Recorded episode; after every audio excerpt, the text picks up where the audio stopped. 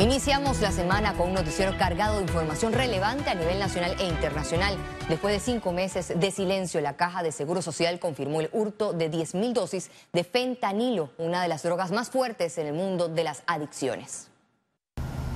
Luego que los medios de comunicación publicaran el escándalo, la institución a cargo de Enrique Lao Cortés se vio obligada a emitir un comunicado señalando que, en efecto, se detectó una situación anómala en una de sus unidades ejecutoras. El fentanilo es el principal causante de muerte por sobredosis actualmente en muchos países del mundo.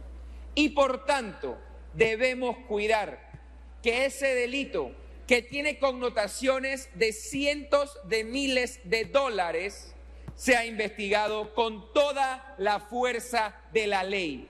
En la Asamblea Nacional, los diputados no descartan citar al director de la Caja de Seguro Social, Enrique Lau Cortés. El fentanilo es un fármaco opioide hasta 50 veces más fuerte que la heroína y 100 veces más fuerte que la morfina. Todos queremos saber qué ocurrió, cómo ocurrió y quién es responsable de esta situación tan delicada que nos pone a todos en un peligro de salud pública. El Ministerio Público indicó que mantiene abiertas dos investigaciones por la presunta comisión de los delitos contra la administración pública. La primera se inició por la denuncia del jefe de seguridad del complejo hospitalario Arnulfo Arias Madrid. Este funcionario dijo que el 9 de noviembre de 2022 se conoció que en la entrada de diagnóstico especializado en el puesto de atención al asegurado, un anestesiólogo dejó un estuche plástico de color negro con tapa transparente en cuyo interior habían ampollas de fentanilo, lo que encendió las alarmas. Y yo sí creo que el doctor Lao debe hacer los llamados de atención precisos. Es más, debe de hacer una conferencia de prensa, explicarle al país qué fue lo que sucedió. La Procuraduría de la Nación también detalló que la Subdirección Nacional de Auditoría de los Servicios de Salud hizo un informe en el que se advierte sobre la falta de observancia de las normas y disposiciones legales, así como aquellas que regulan las actividades y uso de las sustancias controladas para fines médicos. Félix Antonio Chávez, Econius. Y siguiendo con este tema, el presidente de la República, Laurentino Cortizo, apela a que las investigaciones por el caso de fentanilo sean efectivas y den con los culpables. Que el Ministerio Público, a quien le compete, haga y realice las investigaciones hasta que se llegue a quienes han participado en extraer un medicamento de, esta naturaleza, quiénes, quiénes son los que se han articulado para hacer ese ilícito y eso es bien importante. Eh, así que por ese lado eh, hay que darle la oportunidad al Ministerio Público, es que a quien le compete la investigación. El expresidente de la República, Martín Torrijos, negó que tenga algún acercamiento político con Ricardo Martinelli luego de ser vinculado a su campaña presidencial del 2024. No estoy en una jugada entre expresidentes, yo tengo una visión eh, clara sobre cómo atender los problemas del país, sé con quién coincido y con quién no en materia de esa visión, eh, en la determinación que tengamos para combatir la corrupción, para lograr mejores días. Y bueno, y, en esa medida pues seguiré trabajando y hablando con el resto de la sociedad. El diputado independiente y precandidato a la alcaldía de Panamá, Edison Brose, denunció que el Tribunal Electoral todavía no ha eliminado las firmas fraudulentas que algunos precandidatos a los distintos cargos de libre postulación. En noviembre pasado hubo mucho escándalo porque hubo precandidatos que estuvieron haciendo fraude con las firmas. El tribunal suspendió temporalmente el uso del app. Hicieron una depuración donde identificaron firmas anulables y se sentaron con cada precandidato y sus equipos. Al día de hoy a nadie le han rebajado las firmas. Entonces yo sí quisiera hacer ese llamado respetuoso al Tribunal Electoral a que tome cartas sobre el asunto porque es importante que aquí nadie quede impune, que aquellos que han hecho trampa y han estado falsificando firmas no pueden quedar con las mismas firmas. El Tribunal Electoral debe promover el voto informado a través de un debate. Así lo manifestó Eduardo Quirós, precandidato presidencial por la libre postulación. En, en, la misma parte del código hay un artículo que establece que deberá promoverse el voto informado. El proceso electoral es uno, es todo este proceso. Ya incluso el Tribunal Electoral lo inauguró.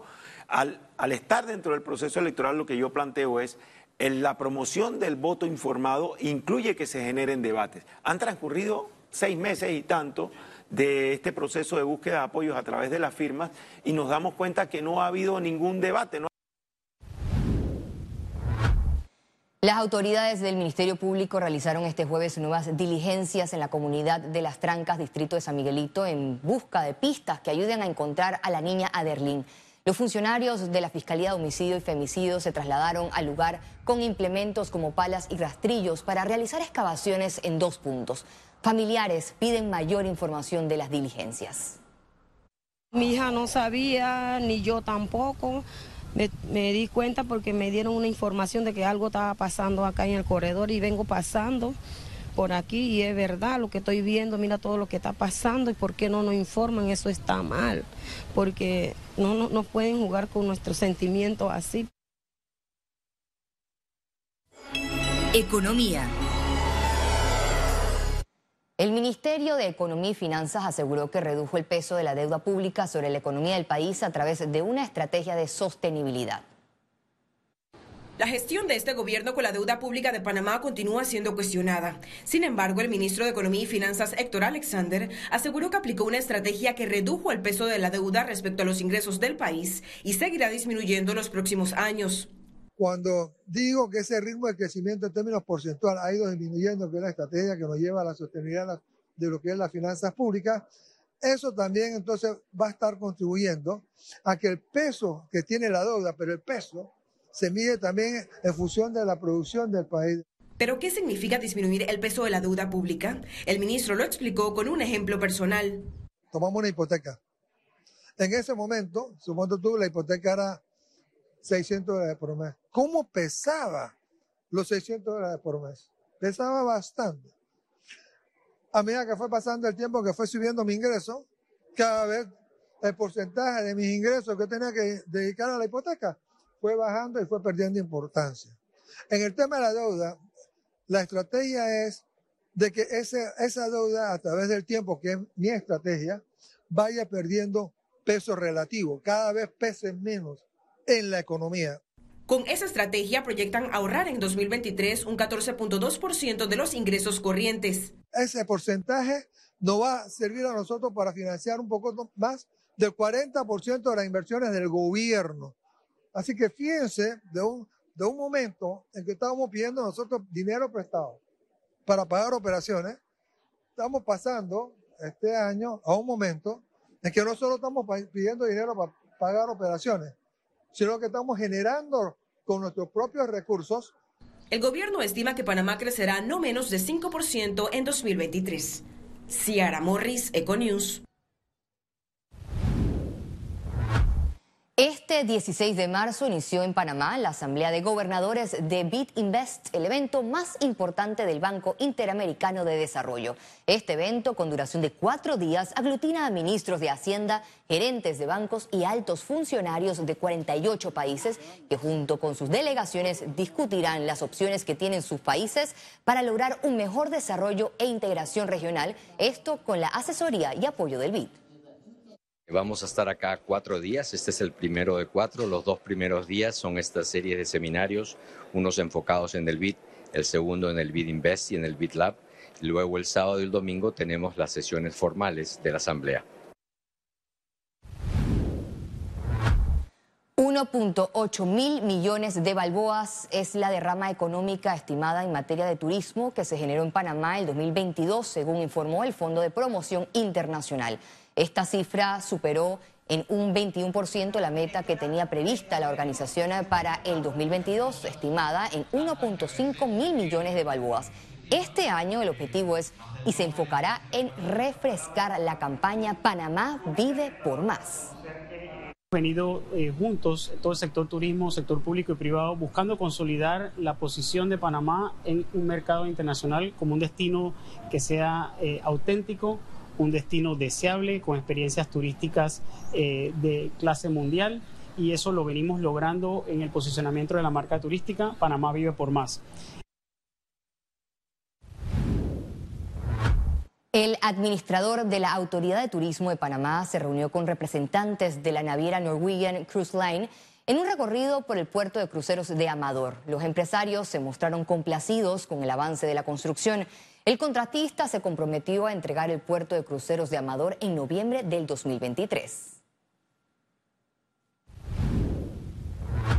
Y tras el anuncio de quiebra del banco Silicon Valley en Estados Unidos y la inestabilidad de Credit Suisse de la bolsa, surgió un pánico financiero mundial que banqueros panameños confían no impactará al país. Eh, desde el punto de vista de exposición de riesgo que podamos tener en Panamá, eh, eh, está muy limitado. realmente no hay una relación o una exposición ni por el lado de, digamos, depósitos interbancarios, ni tampoco por el lado de la cartera de inversiones. ciertamente que este pánico generalizado que se ha dado, esperamos que se pueda controlar muy prontamente. Desde Panamá Estamos viendo esto, pues obviamente muy cercano porque lo que pasa nos, nos, afecta directamente a nosotros al ser una economía y un sistema dolarizado. En Panamá lo vamos a seguir muy de cerca. Lo único positivo de esto por el momento, yo soy un tipo bien positivo, es que la expectativa de la subida de las tasas ha bajado dramáticamente. Conexión financiera con Carlos Araúz. Panamá ha sido un país atractivo para la inversión extranjera directa. Esta importante afluencia de inversión ha contribuido sustancialmente a generar empleos y activar la maquinaria económica de nuestro país. Pero de esto y más nos hablará nuestro economista Carlos Araúz. Adelante, Carlos. Gracias, Valeria. Es que el rol de la inversión extranjera directa en el crecimiento económico de los últimos 15 años ha sido esencial, desde aportes frescos en capital para el desarrollo de infraestructura hasta contribuciones a la demanda agregada. Los capitales extranjeros han servido para reducir pobreza, crear empleos y oportunidades. Indudablemente, los últimos años han visto una concentración de esa inversión en el sector minero y en otras obras de infraestructura que impactan el sector logístico regional y mundial. La inversión en Minera Panamá, los aportes en las expansiones portuarias y el Canal de Panamá dominaron el firmamento de inversión directa en nuestro país. La concentración también conlleva riesgos importantes, ya que en el año 2018, por ejemplo, la minería representó el 30% del total de la inversión extranjera directa, mientras que el 38% estuvo vinculada a temas logísticos. ¿Cómo se ha comportado porcentualmente con respecto al Producto Interno Bruto dicha inversión? La gráfica muestra el crecimiento de nuestra economía y la caída tan notoria en el año 2022 de la tan necesaria inversión directa extranjera. Apenas llegamos a 1.300 millones de dólares, después de promediar casi 4.000 millones de dólares por año en varios años consecutivos. Es por ello que llevar nuevamente ese componente de inversión extranjera directa a niveles por encima de los 3.000 o 4.000 millones de dólares anuales debe ser meta de Estado. Eso sí, observando de cerca los sectores que atraigan dichas inversiones y asegurándonos de preparar el necesario capital humano para que los salarios de nuestra gente sean nobles, sean decentes y dignos. Dichos mensajes constituyen amenazas populistas serias contra el deseo de crecimiento y promoción de oportunidades para la inmensa mayoría de los residentes de este gran país.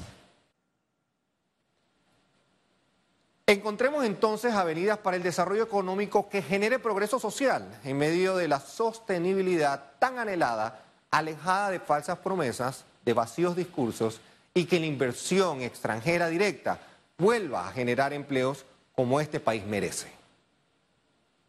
Vuelvo contigo, Valeria. Gracias, Carlos, por tu excelente análisis. La inversión extranjera directa sigue siendo un factor clave para el crecimiento económico. Y al regreso, internacionales. En breve conozca cómo se recupera Banco Suizo tras colapso.